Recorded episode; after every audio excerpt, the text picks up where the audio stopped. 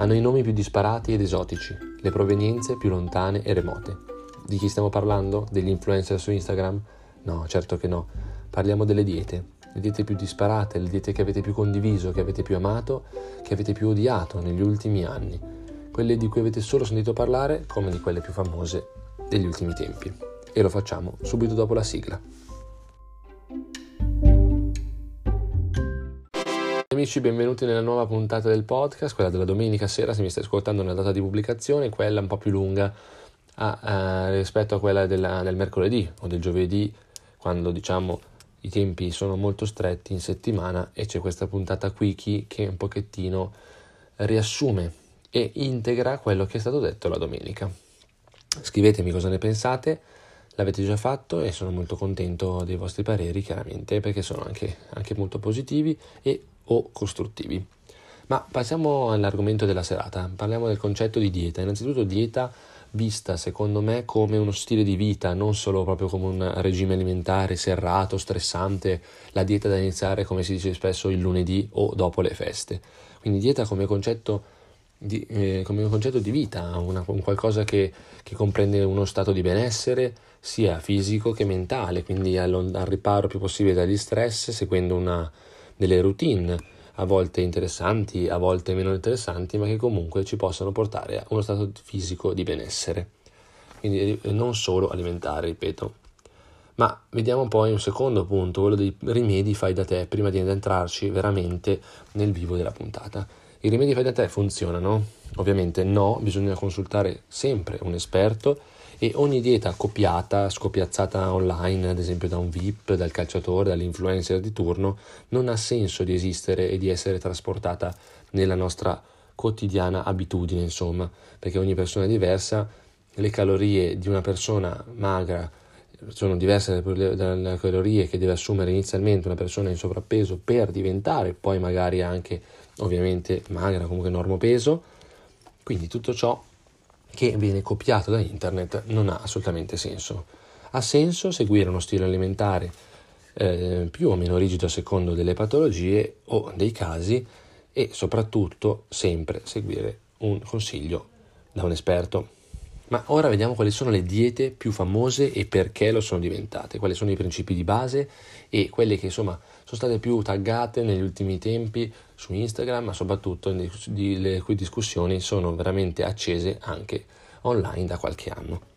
Prima dieta che vogliamo par- di cui vogliamo parlare, scusate, è la dieta Malibu, una dieta che ha un nome molto esotico, infatti è una dieta da praticare spesso nella, che è stata praticata insomma spesso nella stagione estiva. Si tratta di uno stile alimentare che comporta milletrecento calorie al giorno e che praticamente cosa, cosa vede? Vede un maggior apporto di verdure, meno proteine, soprattutto quelle animali, più carboidrati ovviamente integrali, meno dolci e tutti i zuccheri raffinati, come da buona dieta consigliata da tutti i nutrizionisti, insomma. Vediamo poi la Dukan, o la Dukan che dir si voglia. Sappiamo tutti che la dieta delle quattro fasi, quella di attacco, quella ancora di perdita di peso per poi passare al mantenimento e al reintegro di vari alimenti, basata su cento alimenti consentiti, quattro fasi, quindi come abbiamo detto, settantadue di questi alimenti sono di origine animale, perché è una dieta iperproteica come, come la definizione, insomma, e ventotto di origine vegetale. Poi passiamo alla dieta dissociata. Dissociata perché? Cosa dissociamo nella dieta dissociata? In realtà la dieta dissociata da definizione è quella dieta che ogni giorno ti fa, diciamo, assumere tutte le quantità che vuoi in quel giorno di un solo gruppo alimentare. Ad esempio, cioè, capita il giorno il lunedì tutto, il, tutto quello che vuoi per quanto concerne l'assunzione di carne, il martedì tutti i vegetali possibili, il mercoledì tutti i legumi, insomma, dissociare, dissociare i vari gruppi alimentari. Qui le filosofie sono schierate, chi ovviamente a favore, chi a contro di questa dieta. Chiaramente il dimagrimento non viene perché mangi solo quella specie alimentare, quel gruppo alimentare giornaliero, ma probabilmente e quasi sicuramente avviene per la noia di continuare a mangiare la stessa cosa negli stessi giorni, quindi uno riduce le porzioni durante la giornata e quindi ha effettivamente un dimagrimento. Infine, per il momento, per la puntata diciamo lunga, vediamo qual è la dieta DASH, dieta DASH o Diet eh, Dietary scusate, Approaches to Stop Hypertension, ossia la dieta che è stata formulata per eh, combattere quella che sono i sintomi e quelle che sono le cause dell'ipertensione. Quindi semplicemente una dieta, per così dire, molto bilanciata, ma semplicemente priva di sale o, o con pochissimo sale aggiunto. Si parla di due grammi di sale in tutta l'arco della giornata.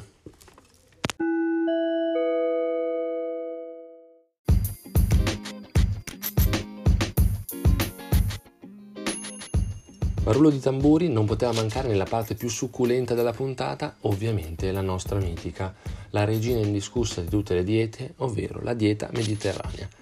Considerato patrimonio dell'umanità, è una dieta ricchissima di proprietà e che incarna quello che è il principio detto nell'introduzione di questa puntata, ossia uno stile di vita.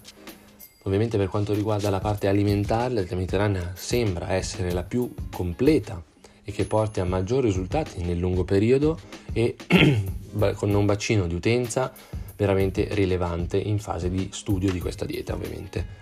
Quindi fatta, come sappiamo, da l'apporto di grassi buoni come l'olio extravergine oliva in quantità ovviamente moderate, moderate proteine soprattutto di origine animale, quindi legumi, invece abbiamo un'abbondanza di legumi e cereali di tipo integrale, corrispondenti a un metodo di, metodi di cottura semplici, quindi come un ritorno alle origini, alla genuinità della cucina, e quindi proprio è l'incarnazione dello stile di vita che è il sinonimo, secondo me e secondo tutti i miei colleghi e secondo quello che doveva essere il comune senso di intelligenza, uno stile di vita tipico di una, di una persona che vuole mantenersi sana.